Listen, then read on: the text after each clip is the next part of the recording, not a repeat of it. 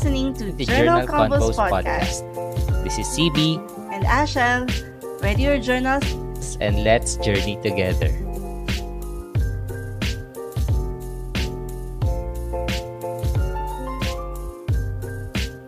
Yay! We have an intro. Woo!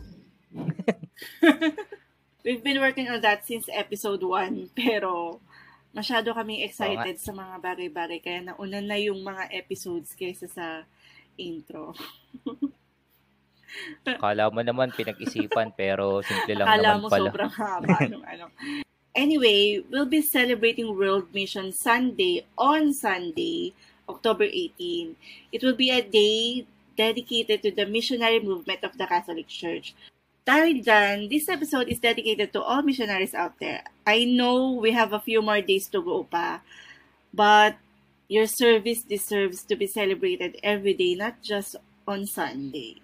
Sa past episodes namin, we've already given you a hint that we were both missionaries before. And before I entered med school nga, and before Ashel became a businesswoman, nag-mission muna kami. Oo, very precious yung part ng buhay na yun namin. We were at the prime of our lives. I was 22 or 23. Ikaw? 21. At nung time na yun, kahit may personal passion and dreams kami, we acknowledge that yun nga, there is something or someone bigger than all these. Oo nga. That's true. Our desire to serve the Lord led us to serve full-time through a Catholic youth ministry. So, yun yung trabaho namin. Yun. Basically, na-assign kami sa isang area, specifically a province na merong established na community where we belong. And that was our full-time job for how many years nga rin?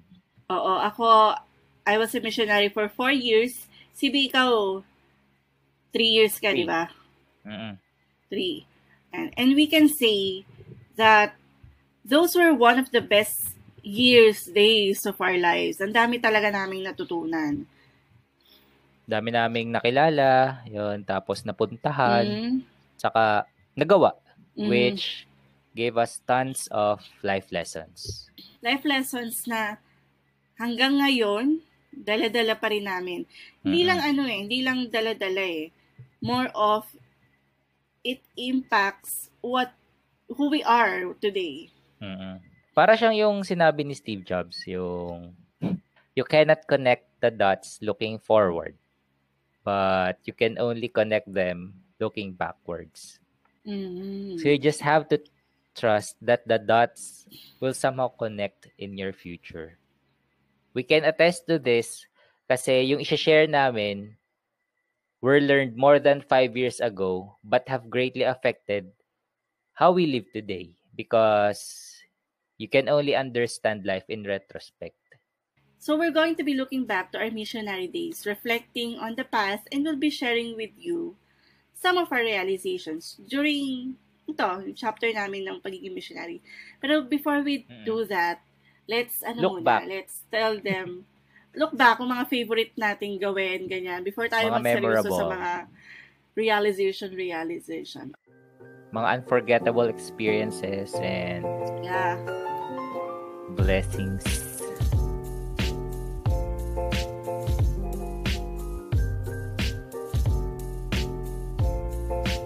Okay. Anong favorite mission trip mo? Mission trip are the trips na kasi sabi nga namin kanina, we get assigned to a specific province. And when we say mission trips, yun yung ipapadala kami sa ibang probinsya for a week. Minsan 3 days, minsan a week, or minsan more than pa. Para naman parang outreach. Favorite mission trip, syempre yung pinakahuli. Kasi kapag ka last mo yun, it's as if it were your first. Sa Marinduque, it was a very powerful experience para sa aming lahat, lalo dun sa mga kasama naming bata. Kasi first hand na experience ng mga naming lahat na umikot doon sa hospital, tapos yun, visit the sick, ganun, and pray for them. Hindi lang siya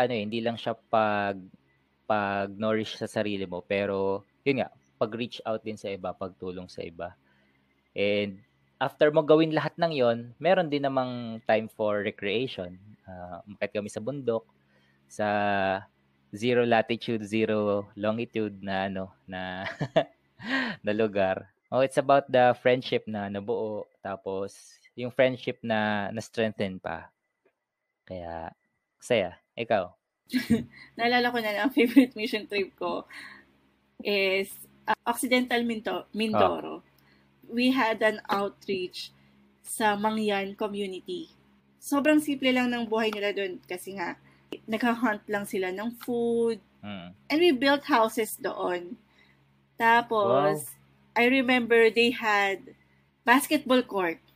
Pero lupa siya, tapos nagba-basketball sila ng nakaapak. So barefooted.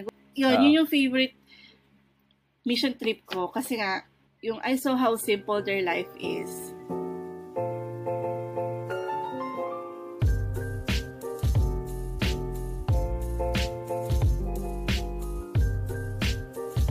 This is not favorite mission trip ako. Ano na yung favorite mong province?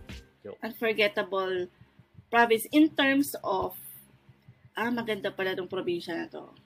Ganon. Na like to the point na, thank God I'm a missionary because nakarating ako dito. Siguro yung akin ay Ifugao. Kasi, oh, yes.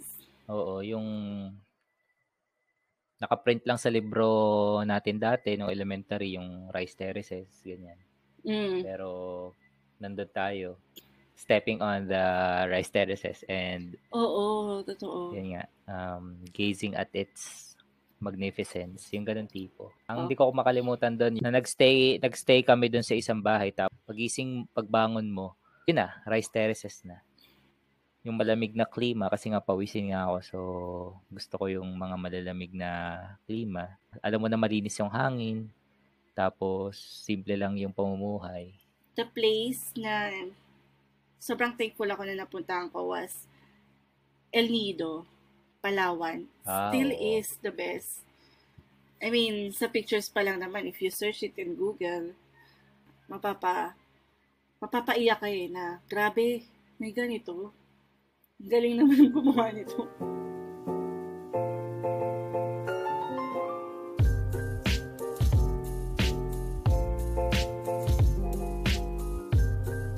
Okay, bloopers naman. Ako, feeling ko I have so many.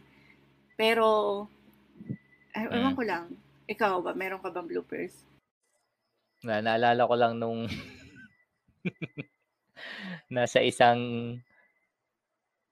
isang isla kami, tapos yun, ang pagdating namin doon, yung gusto mo maghilamos, tapos pagbukas mo ng gripo, ang lakas ng tubig. Natuwa ka, tapos inihilamos agad namin. Pag hilamos namin, napasigaw kami kasi tubig alat pala. Sa Mountain Province ulit. That was my first day. So maliligo ako. And malamig doon kasi nga bundok siya, ganyan. So nung maliligo na ako, sobrang lamig ng tubig. Like, nung binuksan ko yung timba nila, kasi yung timba nila merong takip. Yung thin ice, yung manipis lang na namuo na tubig. Sabi ko, shucks, grabe. Eh, syempre, kailangan mo maligo, kailangan mo mag-wash, di ba? So, tiniis ko yon yung lamig na yon. Ganyan. Tapos, paglabas ko, sabi nung host ko, hindi ka nagpainit ng tubig, no? Ang galing mo.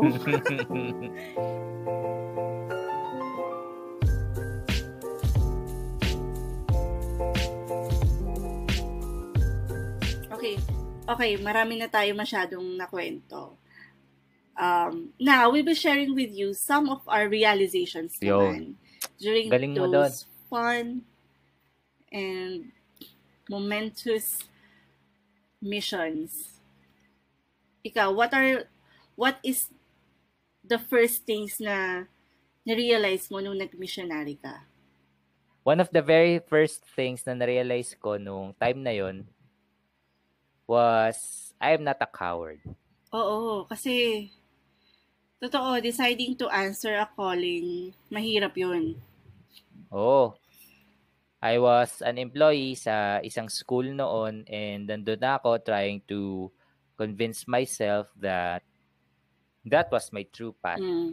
You feel you should have been in another path or job and that you should prioritize other matters first.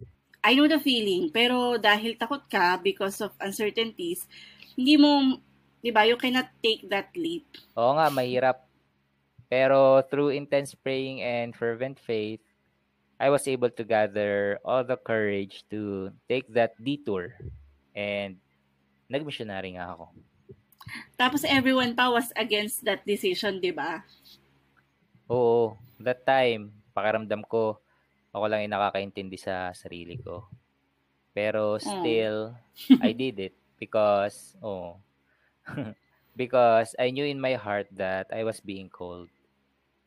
And I stood by the decision until I was called again to another mission, which is my dream of becoming a medical doctor.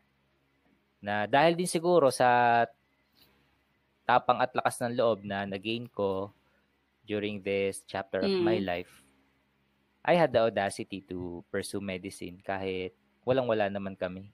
Kasi nga, all I need was to take that leap of faith once more. Mm.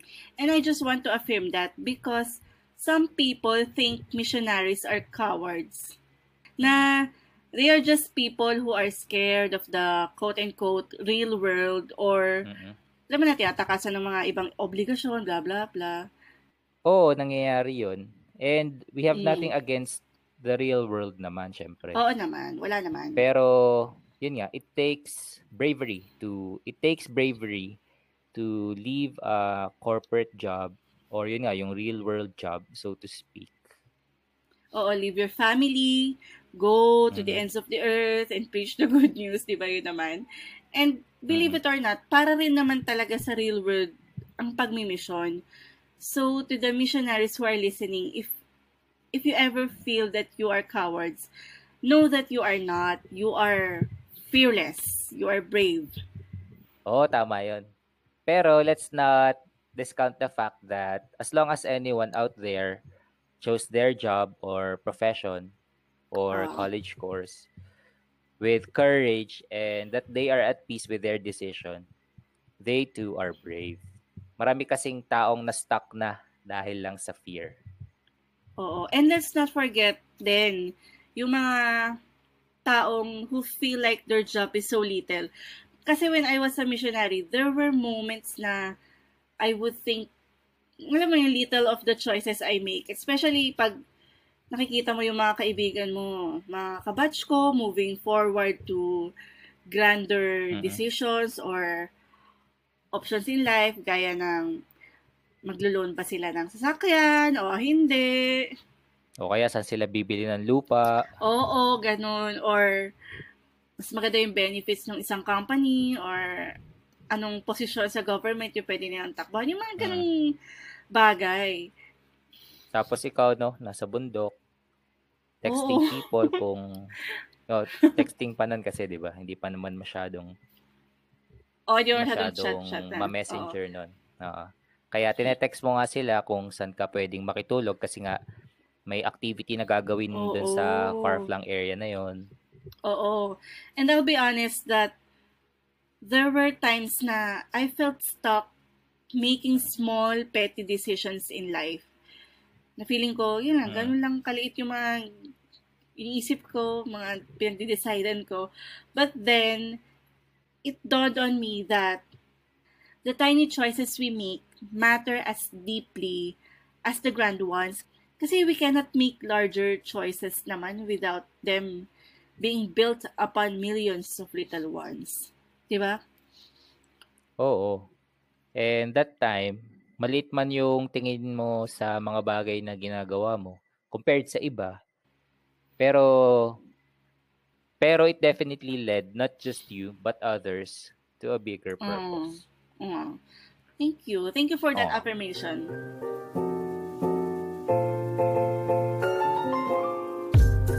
Since nasa usapang purpose naman tayo, For some, isa sa mga purpose natin sa buhay is, yun, bumuo ng pamilya. And sa 3 years ko, I think the best lesson I learned is the importance of family. Oh, true yan. True. Though wala namang family na perfect, but family is important. Oo, kasi because of the work we were in, we were surrounded by different couples and families. Oh, and families.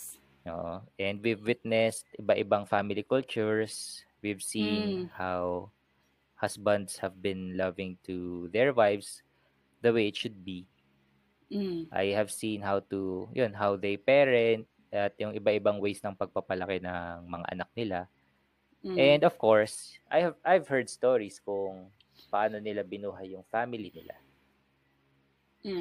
How they were able to balance their busy work and family life. Yun, yung mga ganong levels and how they deal with issues sa family, yung mga financial, moral, academic, kung ano. Oo nga. And wag natin kalimutan yung mga love stories. That's our favorite topic on the table. Na-realize ko, the best love stories are not those na ginawang movie or telenovela eh. It's with the couples around you, the strangers, the unsung ones, yung mga ganun. And to add pa, na-witness natin yung best practices nila sa couple and how they lead their families touched me so deeply na tipong you want to follow their steps. Kaya naman, I firmly believe that the family is the sacred fortress of society.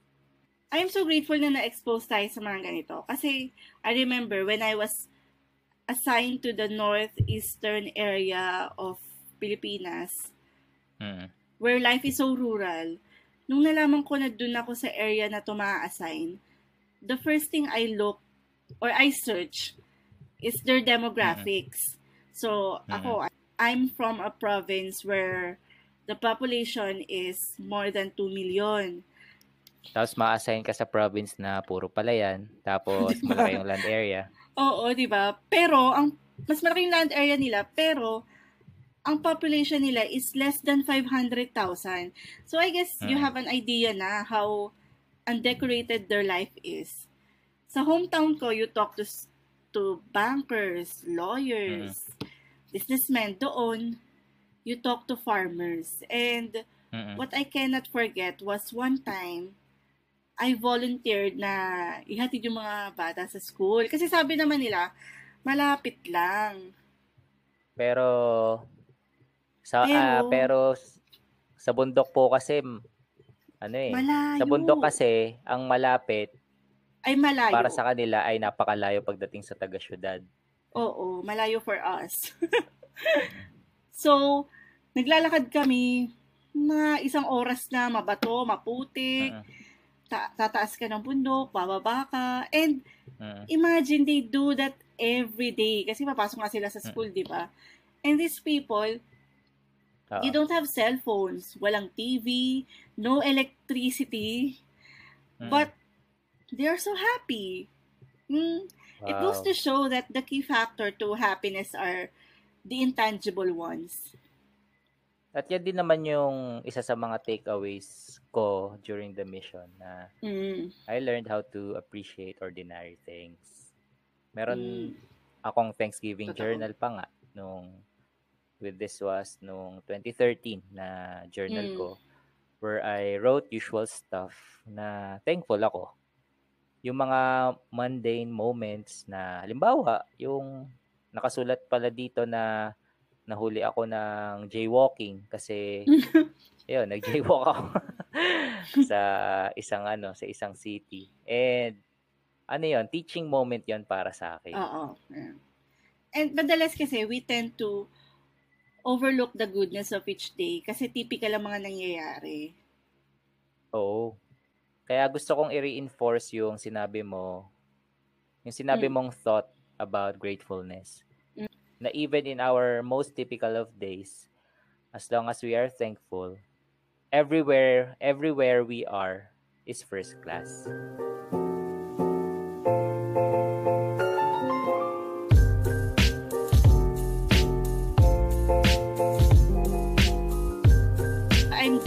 we became witnesses to this. Ang tagal na nating natutunan ng mga bagay na to. Pero, you know, when you think about it, it still feels fresh. Parang kahapon lang. Kahapon mo lang natutunan. Ngayon mo ina-apply. Oh. Totoo yun. Ginagamit talaga yung moments in our past for our continuing transformation. Oo. And one of the major transformations siguro was nung nag-decide tayo to resign.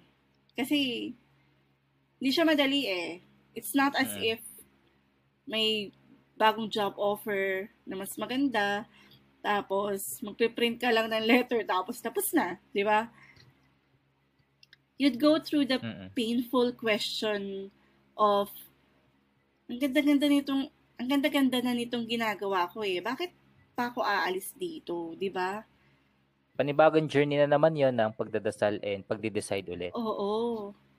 And when I felt like I was being called to another path,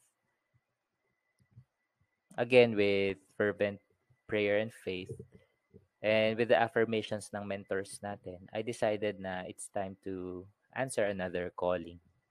For me naman, it was time to move forward to other mission. The very moment na I realized that the Lord wouldn't love me less naman if this time I chose my other dreams and passions. I chose to be with my aging parents, to invest in something tangible para mas masecure ko ang future family ko. Kasi all of those naman din, galing din naman talaga yun sa Diyos.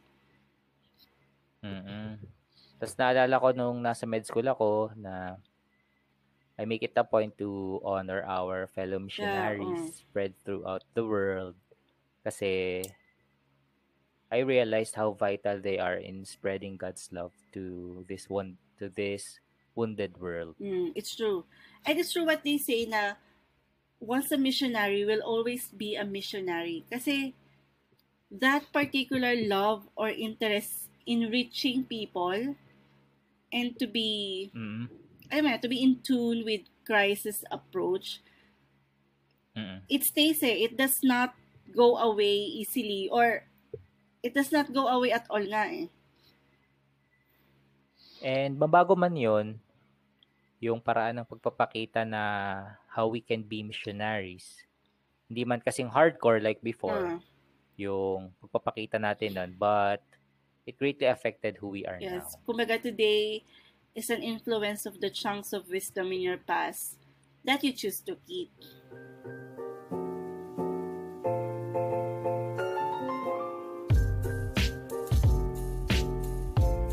Kaya naman to those who are listening, on your end, maybe you could jot down on your journals 3 things you learned sa past jobs nyo, or if you are a newly graduate, life lessons you learned in school.